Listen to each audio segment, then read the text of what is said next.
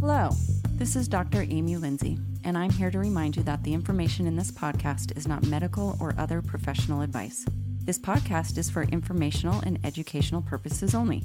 You should not rely on anything you hear as a substitute for professional care by a doctor or other qualified medical professional who is familiar with your personal situation. Listening to this podcast may, however, give you a sense of belonging, make you spit take your coffee, realize that DJs can do more than play music, uplift you during a shit day, teach you that sometimes doctors swear too much, or remind you that you are not alone. We're talking to uh, Kevin Whelan later today, who is in the longest breakup of any band that hasn't broken up. He'll talk more about it. They're not broken up, but The hiatus. yeah, it's like a hiatus. Yeah, it made me think of um, breakups and and and there's all kinds of different breakups. You can have you know breakups with friends and and loved ones and bands. Like I get messages all the time. Whatever happened to so and so band? Like they broke up. I'm like oh, it's devastating. I can't believe they all break up unless you're the Rolling Stones. They just die off one by one. And then eventually you're broken up. So really, everyone breaks up in the end. I was thinking about my own breakups with different people over the years, um, and you know they all led me to you, Amy. So You should call and thank every last should thank one. of them. Yeah. High fidelity. Just go through the list, but Yeah. instead of saying, uh, "Tell me why we broke up," just thank them.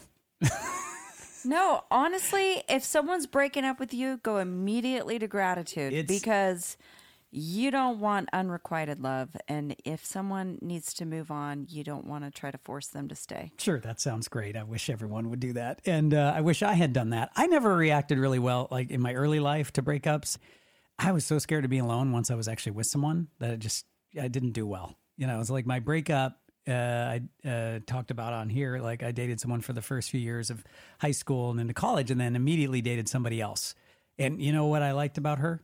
She's the first person to show me any attention after the last breakup. That that was really at that age. All right, good enough for me didn't notice that there what might have been some issues there. Uh, so we went along for a little bit, and I knew it was it needed to end. It just it wasn't worth. And I you assume the other person sees it too. Like you got to see this. This is not.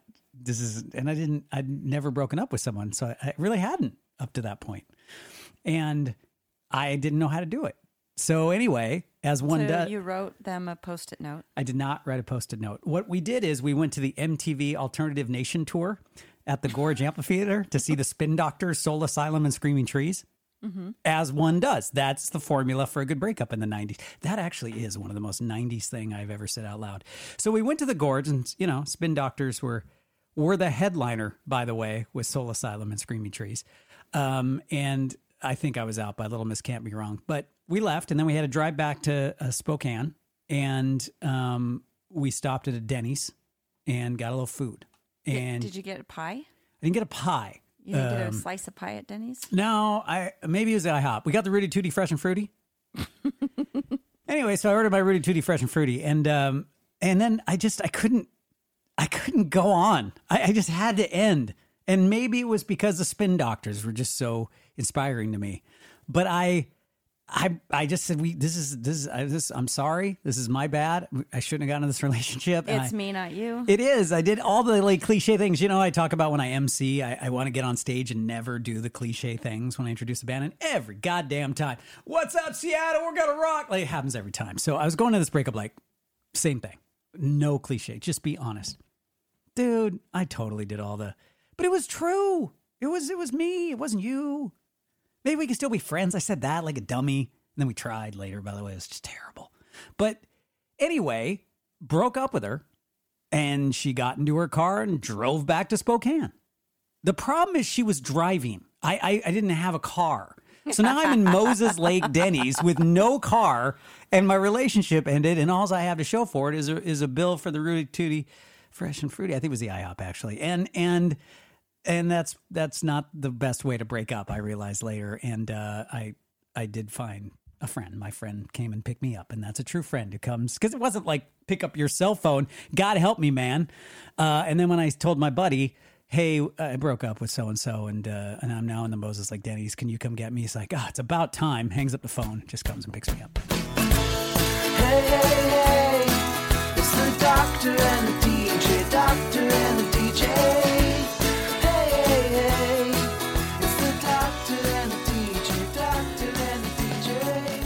today's Doctor and the DJ podcast, we're going to talk to Kevin Whelan of Aeon Station and the new album Observatory, which is out on Sub Pop Records, a 10 track album that he's been working on for the last 14 years. We're going to talk to him about his band, The Wrens, the New York Times article that came out not too long ago. We're also going to continue our conversation about breakups and relationships. And we're going to leave you, by the way, with a full length song at the end of the podcast.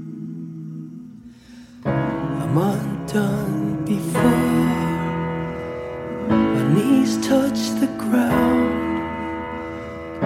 Bit parts you play where you're lost and then you're found.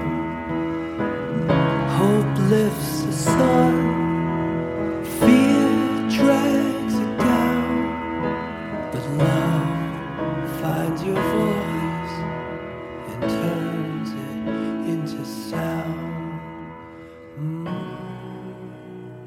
Amy, again, we're talking to Kevin Whelan later, and it made me think of relationships you have. You know, his story with the Wrens, it's an amazing story.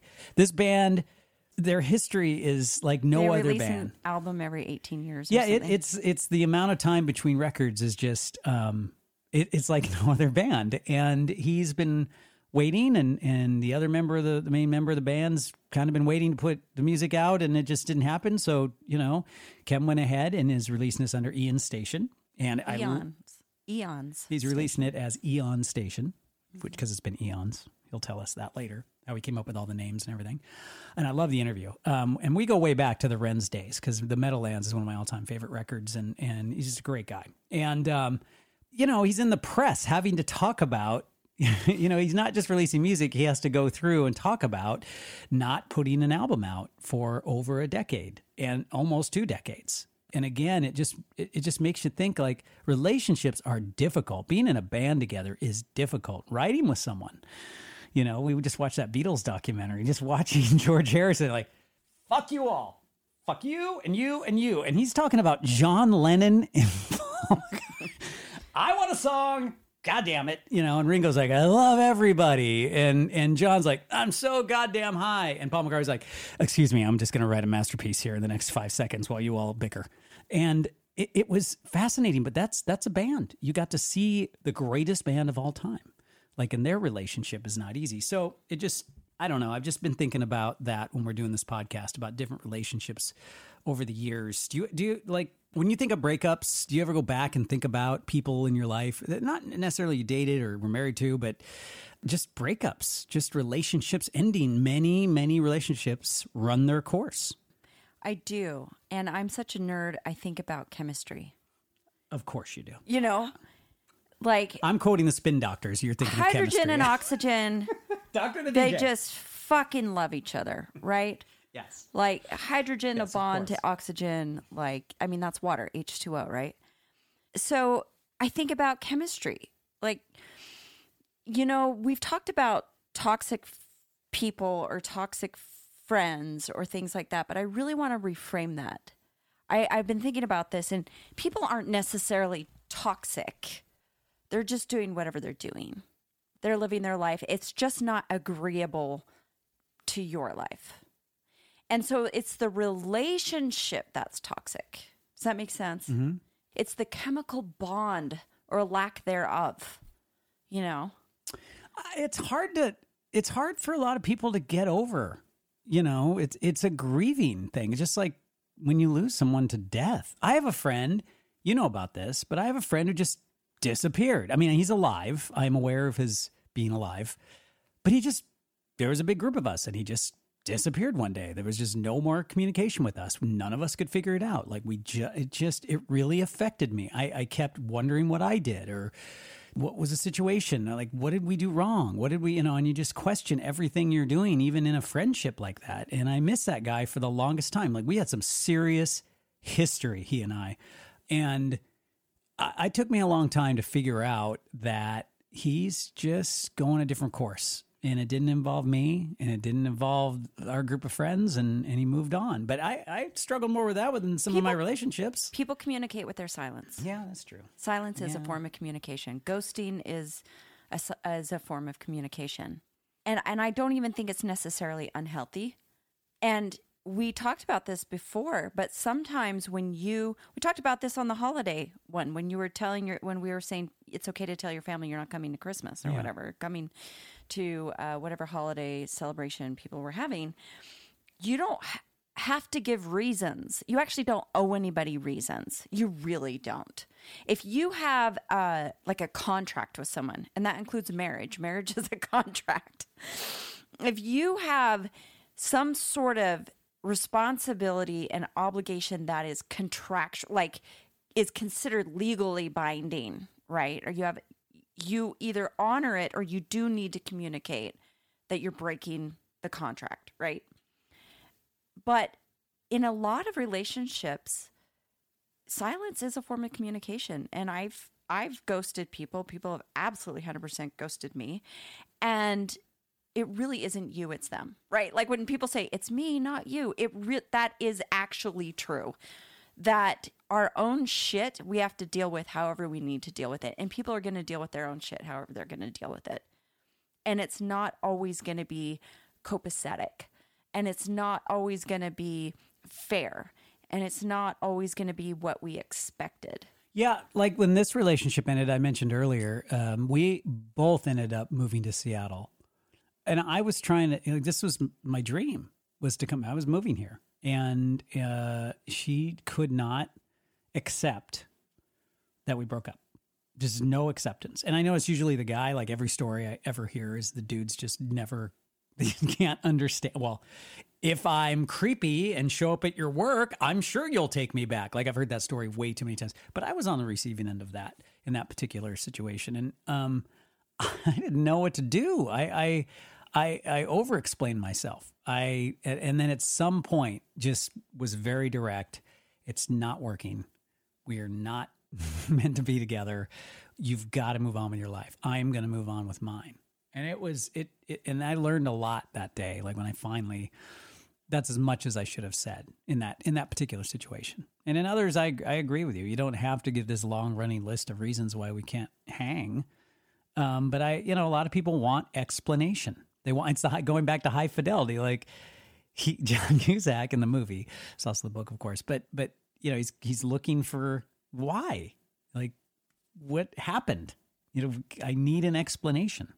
chemistry you know or someone crosses a line like you have you have things that are okay with you and things that are not okay with you and so in any any relationship you know it's best to try to figure out what those things are but you don't always know you don't always know until you you don't always know what the line is and where to draw the line until sometimes the line is crossed and then you realize, oh, yeah, no, this isn't okay with me, right?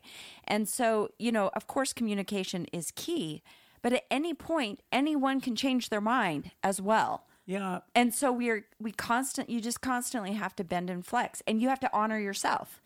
You may have said X, you know, and then two months later, you're like, actually, I have changed my mind and you can change your mind. Yeah. Right? Like you're not locked in for the rest of your life to anything really. You know, even following up our interview with Kevin, I you know, I was reading, you know, Charles, uh, who's in the band as well, and and they're the songwriters, and that's kind of where the issue is. And and talking to Kevin, he's like, "Yeah, I'd love to Wrens to play again," and I've you know, it's great. And then you read his, and it's like. I'll never play with them again. Is I'm paraphrasing, but it just was that vibe. Everyone's having a different experience, and to, for us to sit here in that particular case and decide who's right and who's wrong, if you're not in that relationship, if you're not in that band, even, I don't think you have a right to say anything about that. That is their business. It just it's being aired in public, and it just it just made me think of all those times that people have that that that relationship and they just can't. I guarantee you, everyone listening has someone in their life. Everyone out there has someone in their life that's gone, and they can't who's still alive, but they can't figure out what happened or they miss that person, but that person wants nothing to do with them. And it's and it's that's a hard one to move on from or to put somewhere. It, and I can't think of any. Uh, my friend, I got over that, you know, recently actually, but that went on for a long time. I, like I'm I'm a little embarrassed how long I held on to like trying to figure out what happened. Well, because you're making it about you.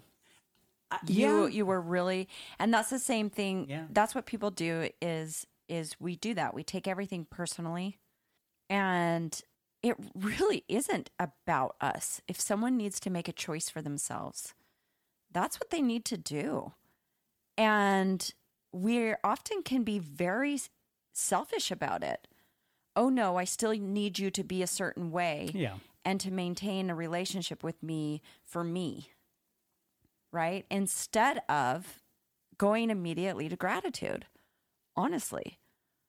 Because if you can get, you know, if someone quits, let's say you're a boss and someone quits, like one of your star employees quits, your job isn't to sit there and convince them to stay.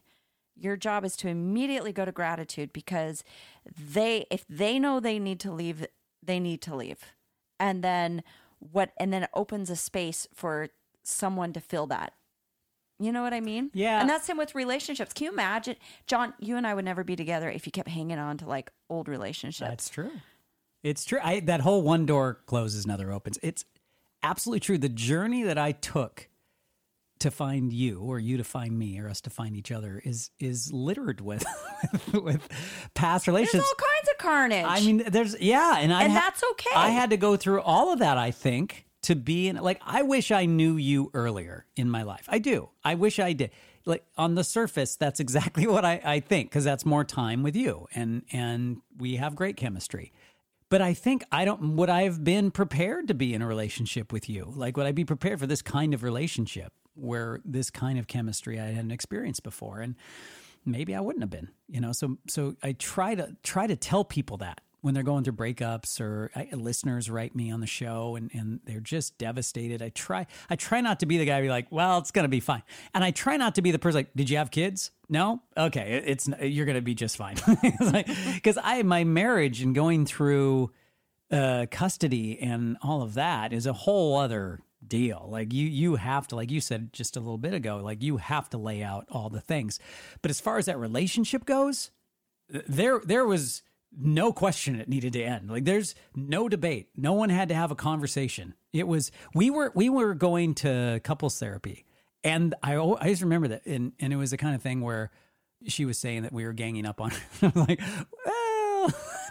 I don't know if that's true.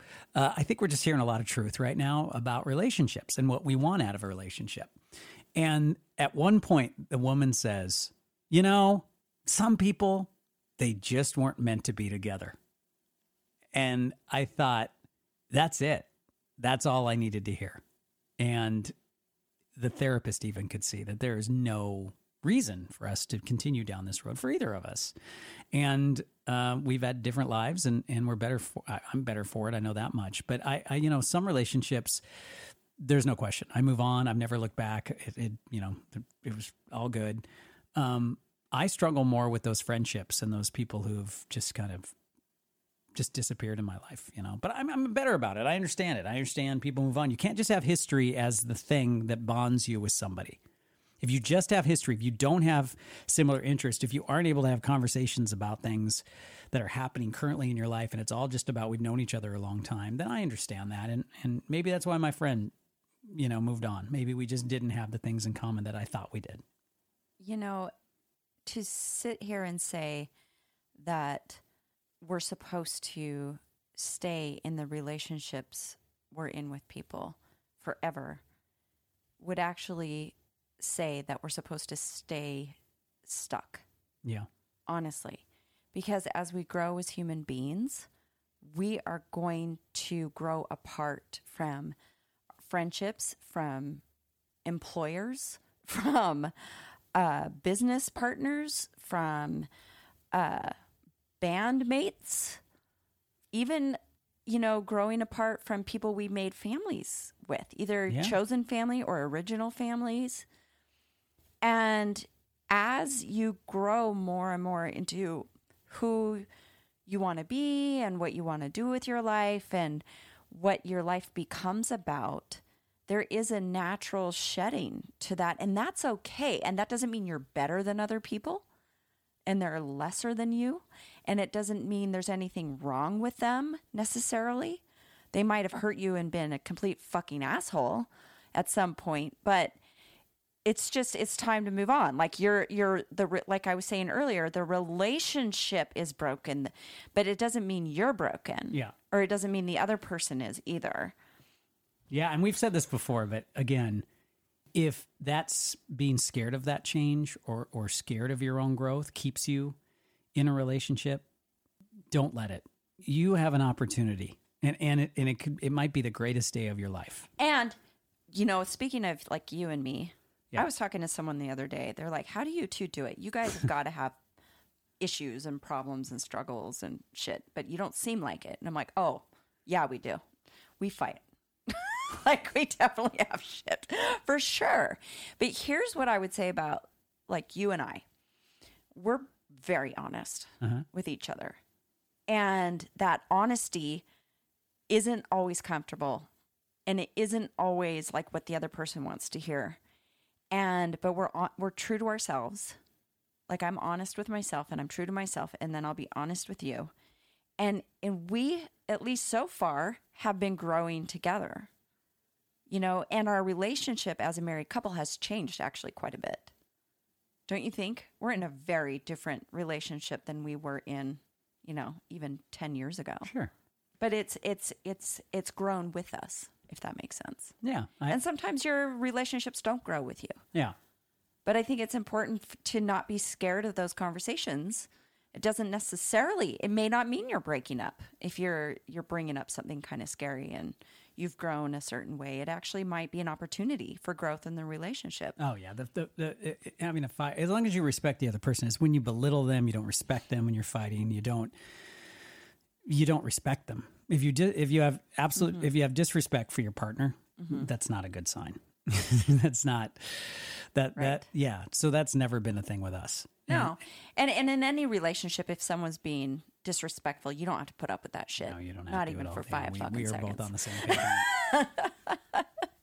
Anyway, chemistry.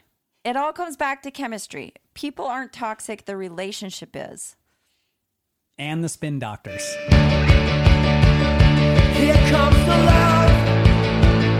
Here comes the one.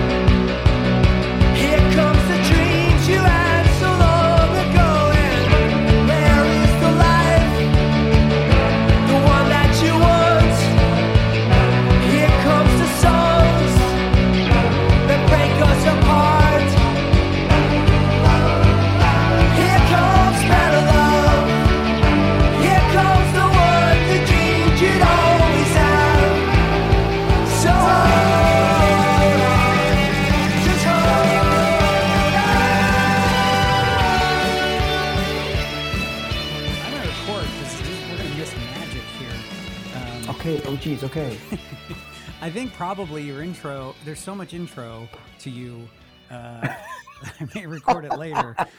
So many things to say, know, but I- I wrote you. Yeah. I wrote you about this podcast, and after seeing, you know, the the sort of Wrens' news, which uh, trust me, every person who knows me or knows the show sent me that. Um, but you, were but they were excited. Uh, but they, you said I still remember sleeping in a Taco Bell parking lot. Yeah, or taco time, whatever. Or taco yeah, time. Yeah, to come see you. It's one of my favorite memories in our rock life because we'd never been on, you know, a big deal radio station, and we drove all night to get there, and we just had nowhere to stay. so we parked in that taco time, and then we got to come in and talk to you. I remember I was all nervous sitting there in that thing. It's like, okay, here we go. Yes, and you were very nice to us because it was a, a hideous smell, and we were tired and gross, and uh, you're very kind. Well, you've got to you've got to remember how many tired bands I've I've dealt with over there because my show's on early, so it's usually I'm not getting you at your best. I, I'm I'm getting bands at like uh, right. right. Oh, how long have you been drinking? Right, exactly. Exactly. Kevin, I want to get a couple things right when we're talking to you. I want to get the name Yeah. of your new band right. I've been saying Ian, Yeah, Ian Station. Thank God, because I've been doing that live on the air. And the second thing is Wellen. I want to make sure I get your last name right. Uh, actually, Whalen. It's uh, with the it sounds like with the A, but Whalen. Yep, Is it Whalen? Yeah, and so the, the the the Irish is Whelan, right? So the- Right. all the people in Ireland would be like Whelan. So you were right, but my grandmother forced us Whalen. to pronounce it Whalen. Yeah. Waylon, you got it. I had it down originally as Waylon, and over. We were having a debate. I, said overthought Waylon. it on the air. Very Oh, sweet. Nah, nah, it's so great. I went. I went fifty percent on that, and I just didn't even know where to start with you. Um, Kevin, why don't you tell me right away, like where you are, where where are you living? Yeah. Tell me your how's your family? How old are your kids? Let's just give me a quick. What what? Where are you in life? I am. Uh, I'm living in Berkeley Heights, New Jersey. So it's sort of close to the airport. You know, in New Jersey, you either define yourself by an exit or some sort of you know weird thing on some highway or freeway. So yeah, I'm close to the Newark airport, and uh, I have. I'm married. Uh, and my wife, who actually is even doing some singing on the on the record, is is here with us. And I have two children. I have an eight and a ten year old, two boys. We also have an eight year old and a seventeen year old. So Wow, that's so awesome. when we hung, I don't even know if I had kids then. When we, so we have to go way back. So Kevin in the Wrens, this is where I met. Where did I meet you? I I, I- I met you when you were in the Wrens for sure. Um, Yeah, yeah. You invited us to play, you know, for KEXP for one of your your shows at the Croc. yeah, and then we had a New York show too. But I remember the That's I right. remember the Crocodile Yeah. show very well. And Yeah. um, and then uh, Meadowlands came out, and I declared it the album of the year, which I I will die on that hill. That that is the album of the year. Um, and nice. and maybe a few years after it, I still, whenever uh, anyone writes and says, "Man, I going through a breakup." I just I need one of those songs that's just like risk me. I'm like, I got one for you. It's called Happy. It's from the Wrens. Yeah, right. Let me just throw that on in every, back. Let me just let me just sink you in Oh man! So I mean, I may have spent some time with that when I went through my own divorce. Like that. That Uh, I don't know how much of that record uh, had that in mind because I was in a different place when it, I think when it came out. But when I was going through some times, I found myself uh, leaning into that record. Yeah, it definitely it definitely did have it across that record because we were all pretty lost at that time. Only one of us was married, and yeah, we were deep in the throes of trying to figure out what's what. That's for sure.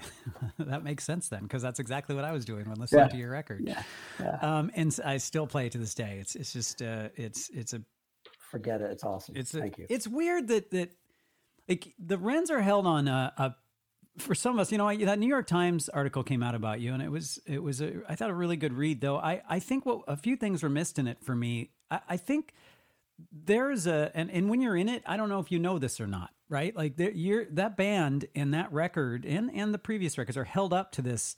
There's sort of mythical status for a lot of people. Like when I see that, I'm like, well, like that record is so important. Um, it reminds me of like the mythical uh, neutral milk hotels or the even oh wow! you know holy crap! some of the that's so nice. I just think it. I think people will look back on it, and if they discover that record later, um, which I've I've had people do, they're just Mm. blown away that this this document exists. I just think it's always going to live like that, and I think that was a little kind of missed at how how much your fans and how much people love that record. Both love that, but also there's a drama and a and a sort of a, a, a whole story behind it that isn't like other bands. Yeah. Uh, well, thank you. It's you know that really was at the at the time that was sort of our final record, right? Because by the time we released that record, we'd already been a band for 14 years, and we we had so many ups and downs, missed million dollar contracts. You know, we were almost signed to Interscope, and then that broke our hearts, and that didn't work. So we just said, let's make one last one.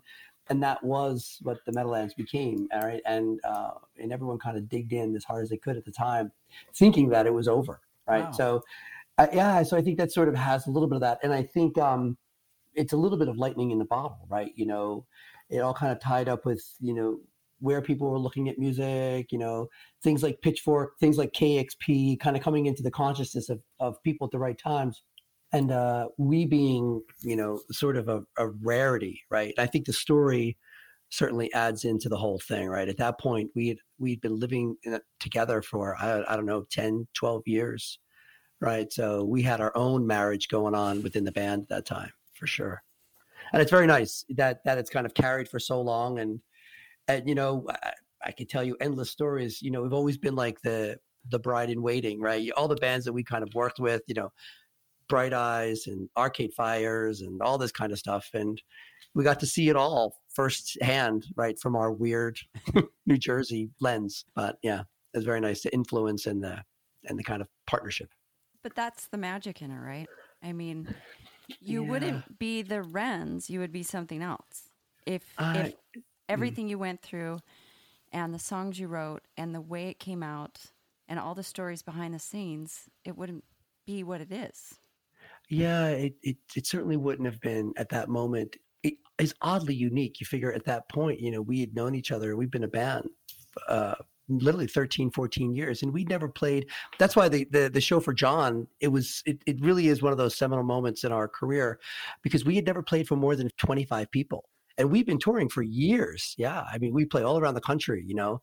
Uh, we go all the way to San Francisco and play to no one. I mean, the first time um, it's the first time we played the Croc. I think we played for like three people. That was like in '94 or something, you know. So anyway, so when we were going to play for John's show, I remember they were calling us like 500 people are going to it, and we had never heard of 500 people.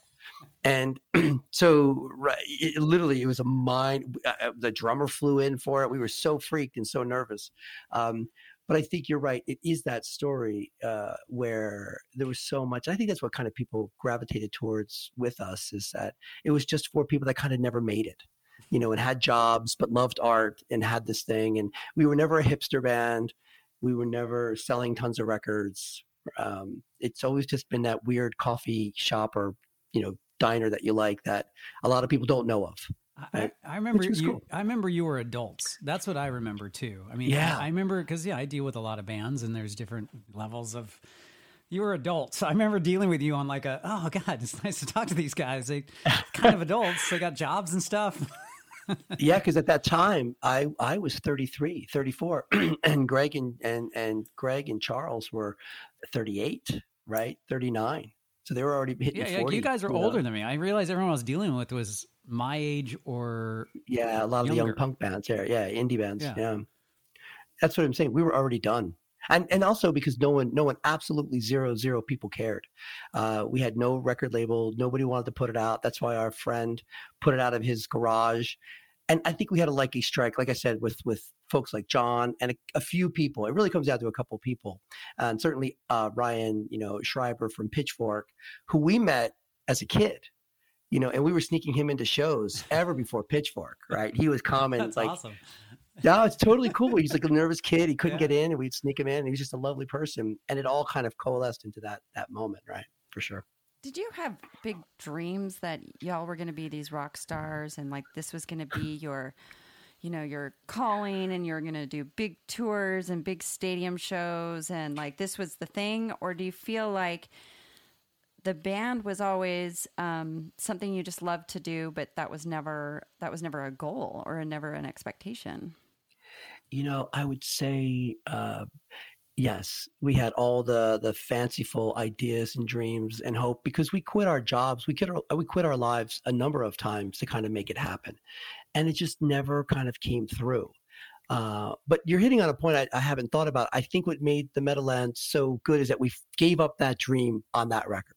Mm. We said it's over. We're never going to be famous. We're never going to be rich. It's never going to happen. You know, so let's just go and do a good piece of work. And that was a, a life lesson, right? Because because when you have that desire, you kind of do some weird things. That's why our earlier records are great, but they're strained in certain areas where they're like, "This is a hit." You know, we're going to have a hit you know, the Wrens don't, we never wrote hits. so there certainly was never going to, you know, right. Um, so I think you're exactly right. Uh, we did have it and then we gave up that dream. And uh, then you see the dream, you know, I think people with art, the dream, it changes as you go through life. Did, did, that affect your live show? This you being done and going for it? Because because if you're if you think this is it, I, I I mean your live shows. I only know your live shows from that period Yeah. On. yeah. and and it, they were incredible and and i'm not the only one to say that i mean the energy and intensity that you guys and just you just seem to be having a good time on stage and and i see enough bands where that's not the case that when we saw you i remember the first time like oh my god the live show does just back this up in fact even more so like the songs meant more to me when i saw you live Yeah. did that Oh, thank you. influence your live shows when you i mean certainly having people in the room i'm sure because i've only seen you in rooms full of people so i didn't i wasn't one of the three That's, so that's, maybe that's, that's your fault, John. Maybe That's all- maybe I all- just where all I roll. dude. Yeah, where I roll, it's Yeah, always full, Kevin. Don't. but did that infect? Was that like this is it, guys? Let's go for it.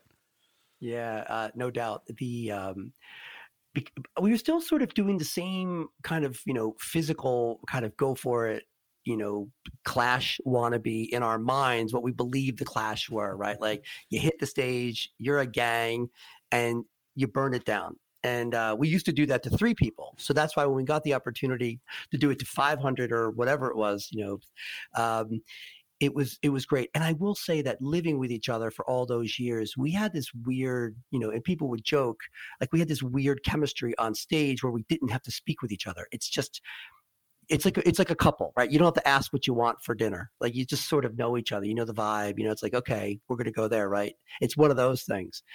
And we weren't actually exceptionally very good live meaning that we didn't care.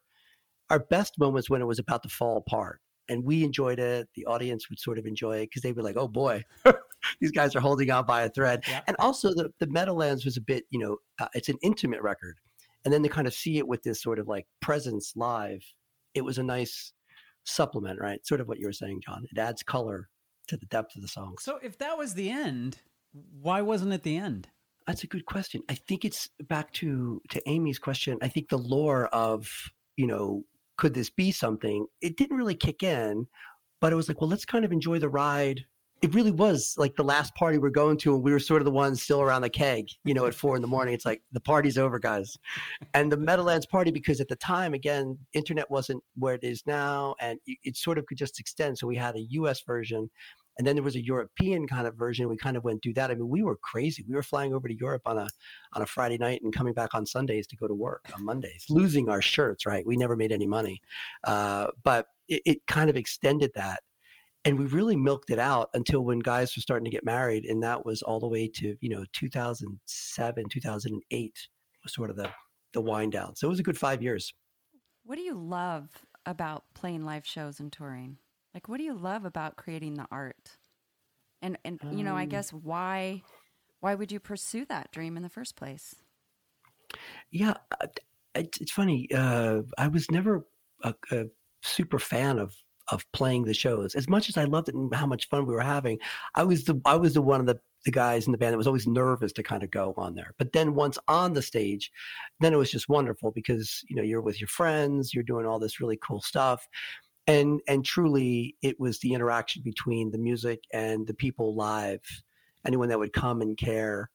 That's what makes you love it right? Because it, it is a high, uh, and it's a, and when it's good, it's great. When it's bad, it's still great, kind of thing. You know, so you could see the lore of it, and um, and it never turned into a business for us, right? We never we never got bored by playing the songs night after night after night because we would do it on weekends or long tours. So it was always a bit of a kind of like a circus event, you know. So it had that kind of spark each time. Was there a chat in the band? Like, if you're going to that festival and you're in front of, I don't know, thousands of people, it, was there someone saying, "You guys, I, I think we, I think we should keep going here," or maybe, maybe this is a thing, or was the music? You know, I follow up to that too. Something not mentioned in that Times article was the music industry itself that it is Yeah. that, maybe that's a longer story they need to write but that it's not sustainable for 99% of the artists who make music. You only really focus on the ones who do make a living and most can't. So that also is influencing you. Of course you have to you know you look you read it like oh well they just gave up their dream and they went to so it's like well they're, they're it's hard to make a living Yeah, and that's that's the that's the real odd thing about us is that we never gave up the dream. I mean, we've talked about and we've talked to each other, if not every month, um, in some way, literally since 1989. Like it's it's really just an odd, bizarre, cult-like kind of thing, even amongst the four of us. Right? There would be periods where we wouldn't connect, but by and large, we always just kept having this thing in our life and and thinking about it. But yeah, absolutely. You know, we were lucky enough to play one of the Pitchfork festivals, and it was us, and there were bands like you know. Uh, you know, the Hold Steady was playing, you know, uh, Andrew Bird. And we were like, well, could we do this again? But there was no follow up to that gig. You know, that was like a one, and then you're right back to Nothingville. And uh, and since we kind of couldn't sustain really just the money, or however you want to look at it, we just didn't link it up together. And then we kind of had this thing. It's like, look, we don't want to be out on the road. It- we don't want to. We don't want that lifestyle all the time. It's a unique. You have to be a unique crew you got to love it, right? You have to love, you know, finding a diner at four in the morning kind of thing. It gets old fast. Yeah, it's, I guess I think about this a lot about people always talk about there's a way to do things, right? And Mm-hmm. it sounds like y'all were trying to fit a square peg into a round hole. And Yeah. the magic behind the Wrens doesn't exist in this paradigm of the music industry and the way it was like created and the way it was Designed. running and designed. And that it's almost like the Wrens have had to create their own reality around it, or, you know, but Yeah. that's part of the magic. You know, that's Uh, I, I I think we should have you write our story, honestly, Amy, because, because that, that you're you're saying it far better than any of us really say it, and that's that is what it is. It's it's the oddity of it. There's not many bands that you know. I have never you know now except doing what we're doing now, but I have never played in another band. I have never done a solo show. I have never I never went outside of the commune, right? Ever. Not since I was uh, 16 years old. I'm now 51, right? So that's a, that's a unique kind of dedication. It is sort of like, you know, the Marines or whatever. And you're exactly right. We just never fit in. Even though we had that little bit of success and John and Pitchfork helped, we were never that band because we're sort of too weird. Because people will come see us like, oh my God, they're a bunch of old guys playing this one record that they only have this. And, you know, and then we were never, um, I think what I also realized is that we were never a generational band. Right? Mm. You know, when Mm. when a band hits their generation, that takes them right. Right. Even the Hold Steady, they they caught onto a generation at that time that was they, they hit it. We didn't have that kind of or like using Connor, like he was a kid and they had the whole thing right around him. And so yeah, we sort of built this. We had, we really struggled. It's like why give up the dream, right? The dream never left us, and you know we really never gave up the dream, even to to now. Just a dream changed for sure. okay. So now you've created a crack in this paradigm with your new project. Yeah. Do you want to talk about that? Um, tell us about your new project, Breaking Away Uh, from the Wrens. Yeah. Well, yeah. Tell us where it thank you. starts. Like where where I don't even know Um, where you would know to begin on that. Like because there's so many years. It's so we- again like you're you're you're talking this this new you know work. It's not often that someone writes a record over 13 years. That's what this is now. I mean it's just it, that's what i'm saying. The story is just like are you you guys are crazy. Like you're just insane. Um, i started the demos in 2007 and you know in 2010 11 12 i still had a lot of it kind of created and put into place. And then by 2013 um, i was sort of done. So there's half of the record that you're listening to now that literally was recorded um, in 2013 in that period and never touched again, sort of like put into a closet like your old photos. And then, you know, we just kind of worked through what we were doing with the Wrens and trying to figure it out and supporting each other and, and, and how we wanted to kind of see it through. And there was lots of ups and downs, kids, just everything, right? Life. I lived in Asia for a little bit and, um, you know, I then kind of, you know, got through COVID and got, you know, I guess past 50. And I was like, you know, I don't want to wait on music anymore. I've been doing it since I was 16 and I essentially now waited an entire decade and did nothing. Right. And I was like, well, I want to enjoy it for me and for my kids. And, and certainly now I, I kind of just wanted to enjoy it. Right. So that's sort of what made me kind of say, let's write some songs and, and see where things are going. How much um how much did your kids impact you getting this music out and and and sort of Yeah. breaking away finally from this this this gang? Yeah, yeah, and you know, I will definitely, I will always say I'm always in the gang. I could never break away. You know, it's like, um, you know, breaking away is almost like a, you know, I'm doing like an assignment. You know, but it's I, I, I just, it's just who I've always been in my life, and I could never be away from it. The, um, but I would say my kids, you know, John, when I met you, I was just single and I could barely pay rent. You know, and now, right, I have two two little boys, um, as I mentioned, eight and ten, and I think that definitely changes you, right? Your your uh, your responsibility, uh, you know, meter, you know, focus you in, and then also, you know, I kind of shared about this. My my boy was diagnosed with autism, you know, like at a year and a half, and and you know, for those parents to kind of deal with children alone, it's it's difficult. But then on top of that, a special needs child, it's it it does something so profound to your way of life, you know, because now you're you know, I now have an eight year old son that really doesn't speak to me and doesn't understand and doesn't engage. And, you know, every day that kind of shows you the beauty of life and how you really should not wait and waste time. So yeah, it's, it's, it has changed me in more ways than I could ever imagine or even know, I would say. I don't often ask about names Uh, that's like Yeah. the DJ question you want to avoid. but I'm going to do it anyway. Yeah, yeah. Because I read about how you see your boy Observe in Observatory, Yeah. the name of the record. Yeah. Like that just hit me. It was so I haven't said this at all, but it was so weird because we were in the car. It was during COVID and we couldn't go anywhere. So we were just driving, you know, in the car and he sits in the back and and you know, like m- most normal kids will kind of yell and say this, but he really doesn't say anything, right? He just sits there and looks out the window. And I haven't said this to anyone, geez. Uh, and it's very quiet, right? So even if I speak to him, it's not really a kind of a there's no response back or whatever. But you would notice, I would notice that he would kind of watch where I was going and he started to memorize where I was going. So he would sort of know, and I would hear sort of like, so it's an amazing thing that even life, as it's moving past us, you know, over and over again, he's memorizing it or he's taking it in in a way that I'm not, right? Mm. You know, and I think, um, and being very blunt with you, right? Uh, there was a sign that said observatory, and I was like, it just kind of hit me, right? And I think it was in that moment, and I haven't I haven't shared that with anyone, but it's sort of like tied in with the whole like where I thought the songs were, observing what stages you are in life. You know, you observe things in so many different ways. Right? Not being all arty and farty, but uh, that's what kind of struck me. Well, we like arts and farts around here. Especially when we're talking kids. There's a lot of that. That was the beautiful segue, by the way. Thank you, thank you for helping me out of that one. You're welcome. She's um, pro, man. That's awesome. um, I'm listening to you talk about this, and you really are like you really are an artist, and an artist creates something where there is not something, right? And you're even doing that with how your how the Wrens were, and then this new project, and your son, he's not gonna fit in in the way that people have an expectation.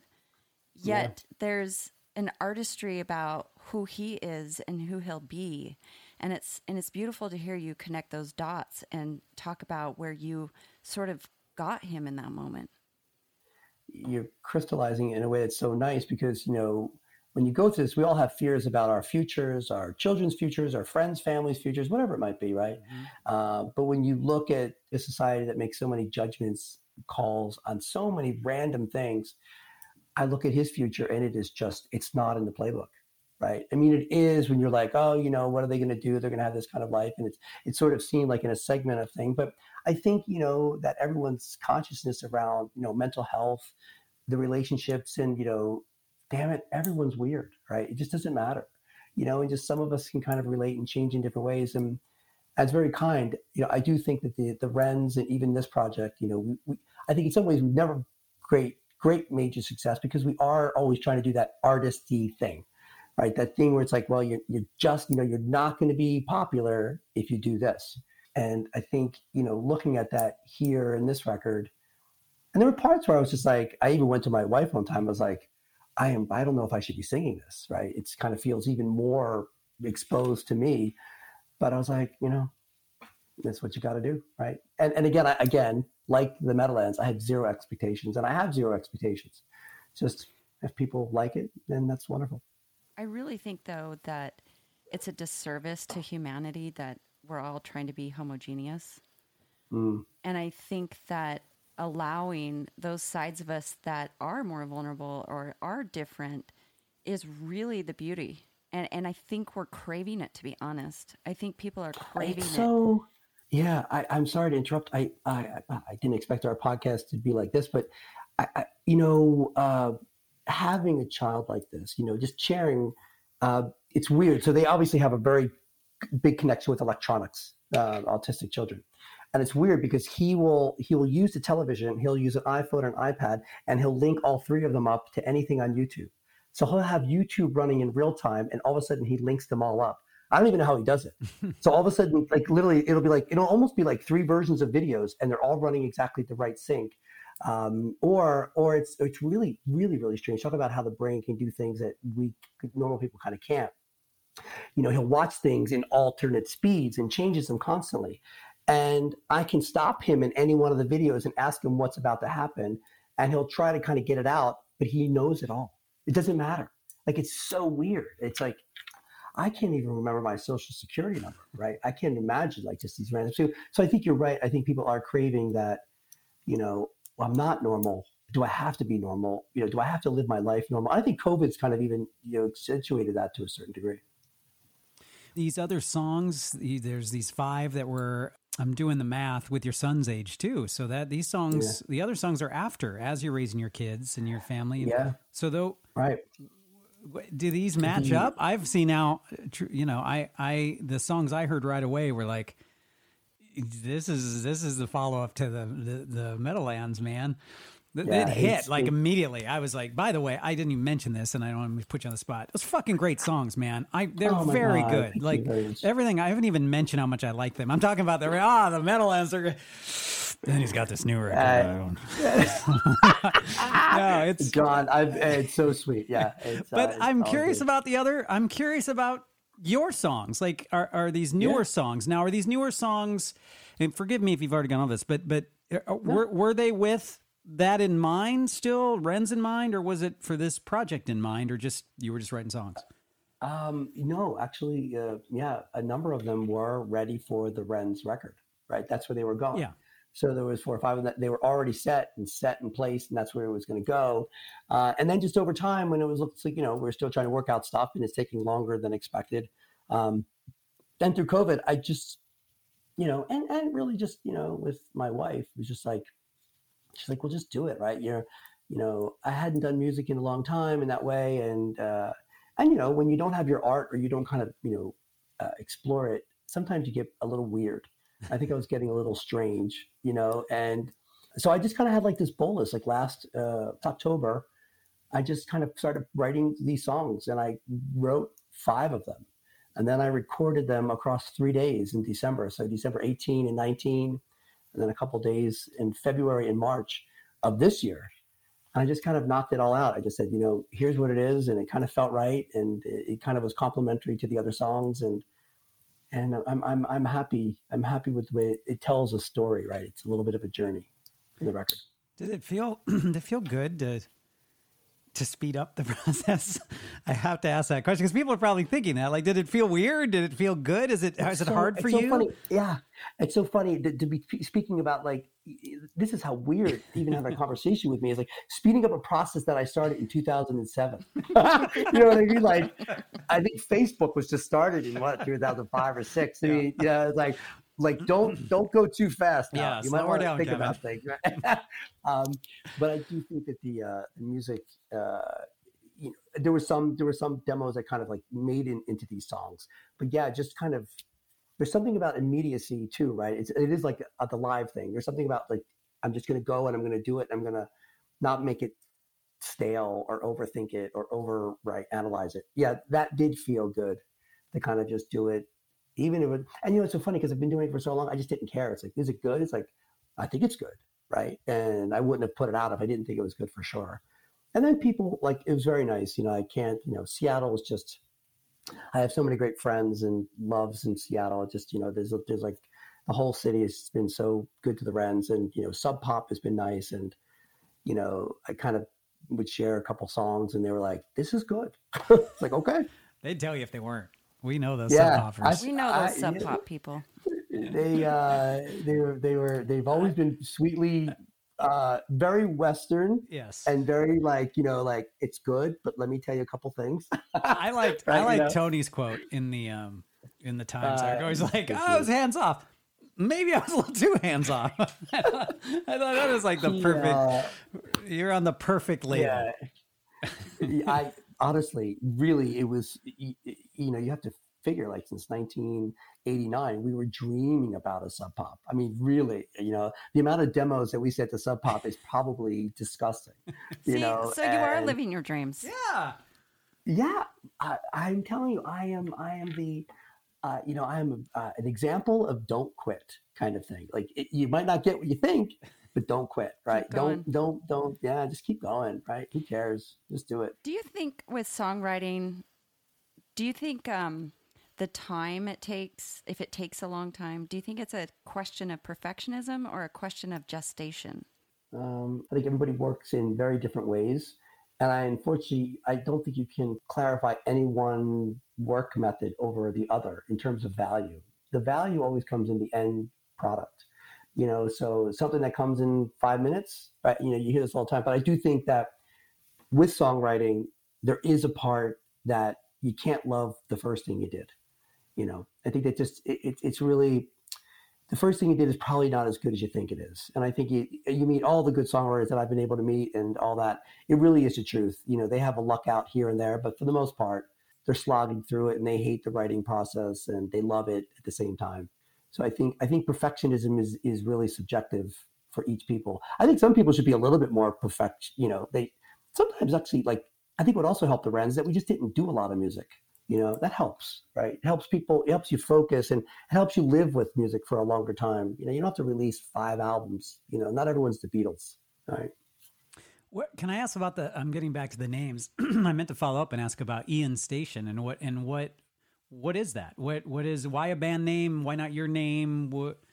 yeah uh i've i've never uh i am You've only had one band, so you- it's not like you have a lot I- of that's- experience that's- here. So See, but that's that's the thing, right? It's um, I only had one band, and uh, and anyone that knows me personally, I am really into partnerships, right? Okay. Whether it's at work, whether it's in a band. I mean, I've I've I'm still in the Wrens. I still will always be a Wren. It's over 30 years, right? And I- just think that these partnerships that you make with people is really where things start to get good, right? You have these solo geniuses, but in reality, everyone's better, you know, off of somebody else and all that kind of stuff. So I didn't and, and Tony and I actually talked about it. So it was really nice. You know, I got to, you know, I was like, well, I'm not a singer songwriter guy. You know, I'm not going to be strumming. It just, I don't sound that good like that. I'm just not, it's not who I am. And I, I said, you know, can, can I make this a project? And he's like, yeah. He's like, he's like, you really should, you know, um, because it would, it would do a disservice, you know, to think that it's like, I'm just writing songs. Cause in some ways it's, it's eclectic, right? The record has weird sounds, real, you know, it's,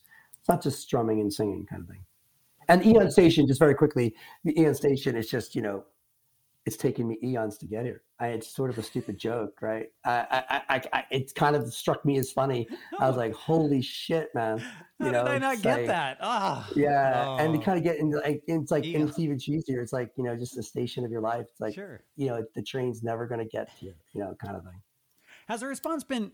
Has, you you said you know, like people up here, and how's the response been? How? And I don't know which group of people I'm looking for the like, but what has been your experience of people's response to maybe seeing that Times article and then the follow up with it seems every music publication. Uh, you know, it's so. I think it again. It's back to what Amy was saying. It's just, uh, and, and and even kind of echoing what you what you were saying is that people are just fucking cool. I, I can't say it any kind of easier. They're just people just get it, right? People are really smart. People are really busy. They sort of like what they like. They don't like what they don't like. It's it's so so basic, but they've all been so nice. They're nice to all of us, right? They're nice to what we've what we've done, and what we potentially could do as Wrens. Um, they're very nice to this piece of work, and they're excited. But you know, yeah, I, I would say that people are good, and I think people actually the sensibilities around art and stuff is really you know right there. You know, so people kind of get it. Like if I came out, I was like trying to do hits and like you know I'm wearing really tight clothes, they'd be like, oh, oh no. You know, they, they just sort of get it. I'd you know, they're just like, something. oh, I'd probably write you. you, John, would definitely be like, oh no, you've taken, you should go back. You should take a, you've taken a wrong turn somewhere. It wouldn't fit you, right?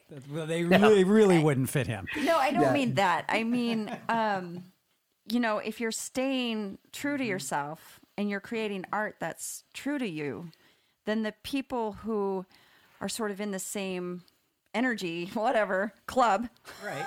But they that then it communicates to them as well. You know. I, I would say again, it's uh, you know, I've always been the secret super arty one in the Wrens, right? I just I just sort of don't talk about it, right? But it really, really matters. And because that's it, that's all I have. And this is in particular in this one, like we're talking about the kind of the heavy topics. And there's a lot of heavy topics in it. It's, you know, about divorce, around, you know, apologies, around expectations, about freedom, about escaping, you know, and um, it is trying to get to that artistic moment. Absolutely, it wouldn't have fit me in any in any way whatsoever, right? You know, it's not. Um, in some ways, it's stylistic of of my generation or of who I am. but it's trying to be true to a song. And I think regardless of time or format, songs just sort of will speak, right? No matter how they're cut in there. I, I saw a lot of in the comments a lot of sympathy for for all of you guys like ha, Yeah, like just exactly. issues you've had to deal with have you ha, and there's also a little bit of a you know wanting to pit you and charles against each other Yeah. uh, and i didn't feel in either reading some interviews with both of you guys i, I didn't Yeah. i didn't read that from either of you it, it- are you all in okay terms Do you, how do you feel about that relationship Yeah, I mean it's uh it's he and I have been friends since I was 18 years old. you know what I mean? And like, you know, and and we lived together for 15 years. I lived longer with him than I have with my wife and two kids.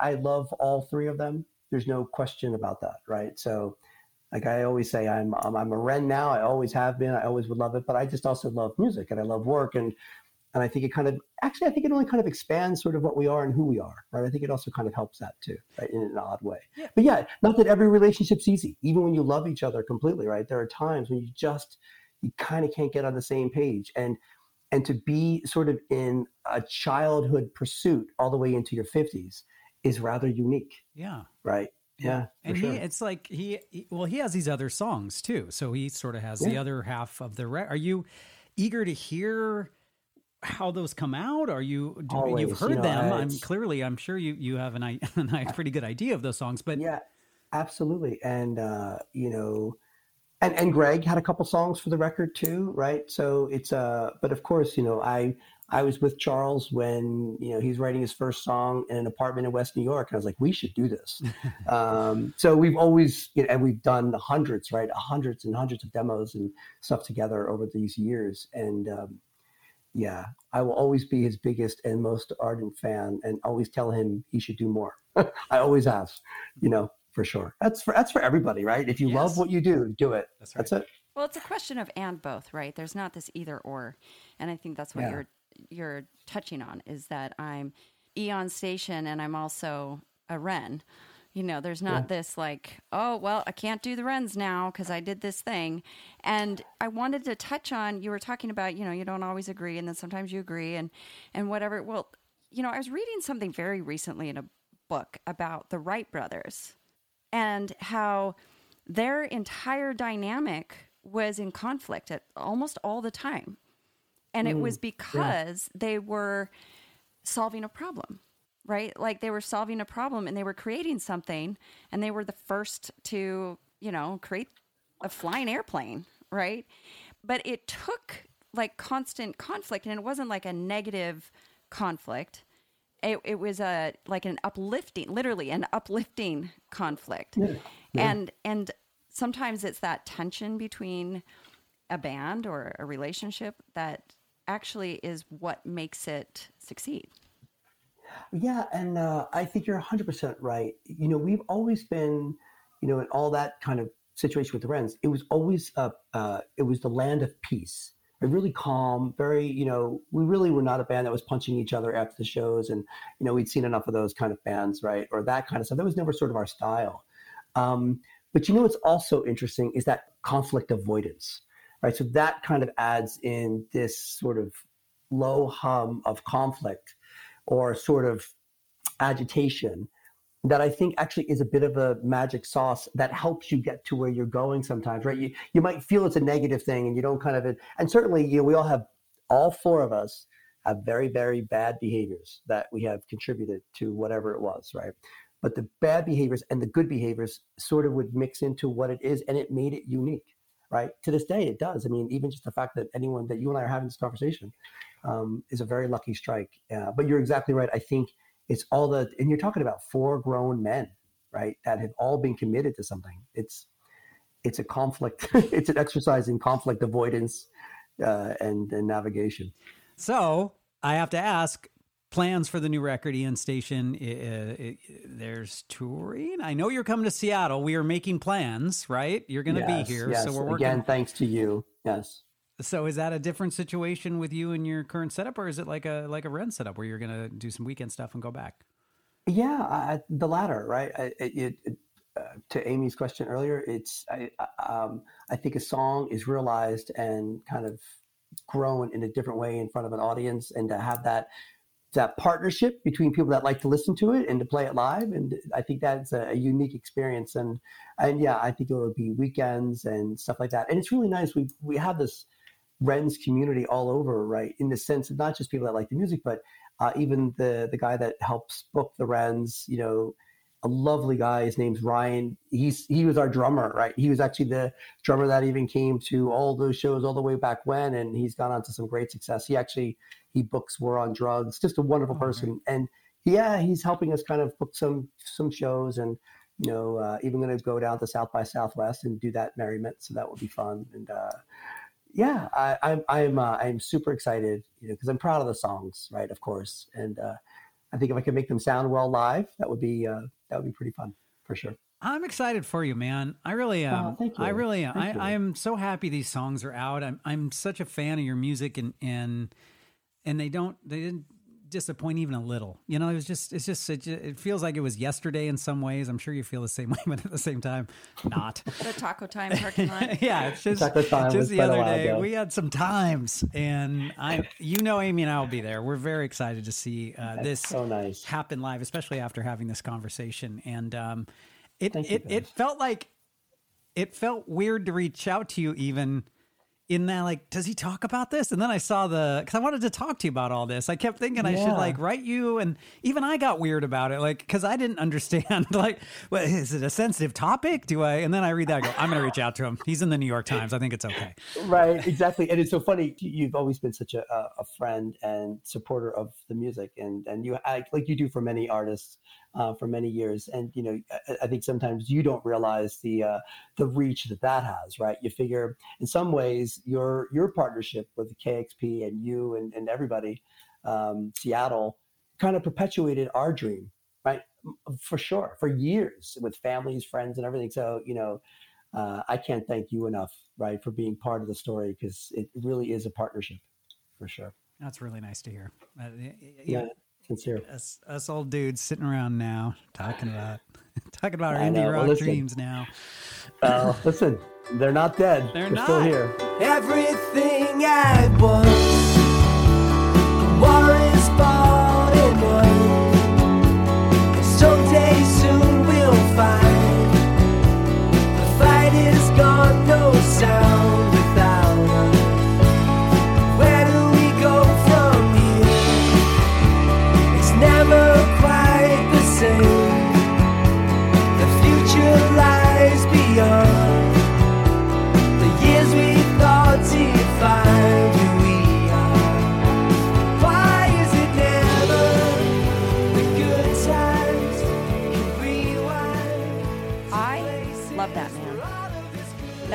Such a great conversation.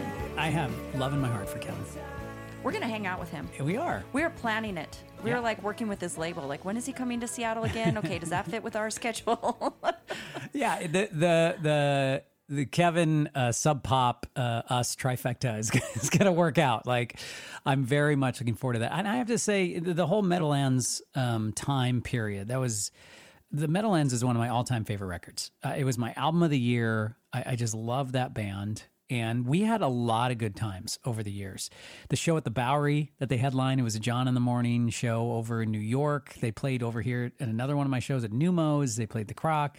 Like, just all the shows were great. And when, we talked about um, that in the interview, and I just have to say, uh, it really was a, a- an amazing time. And I'm so excited for him and this new record. It's really good, Amy. It's, it's, it's a killer record. I just, I love it. So we want to thank Kevin for spending, we could have spent hours and hours and hours with Kevin. We said about uh, our guests. I think we invite our favorite people, I think, is we should just open the interview with here's our latest favorite person, and it's Kevin Whelan.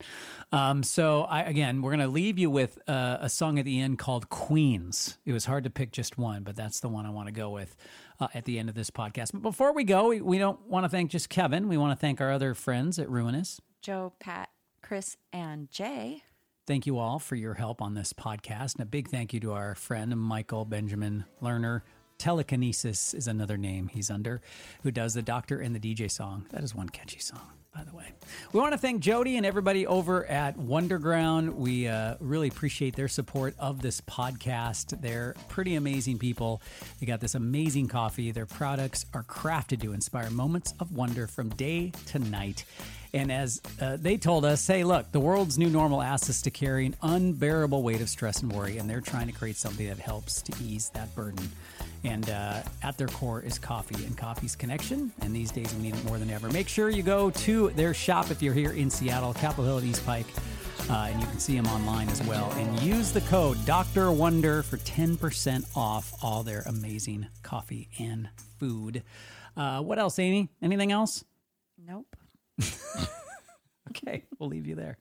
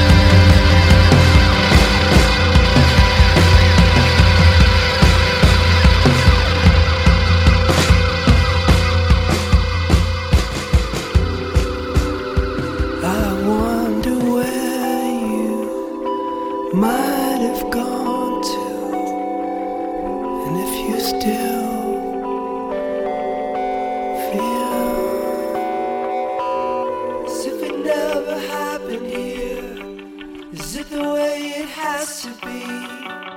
With all the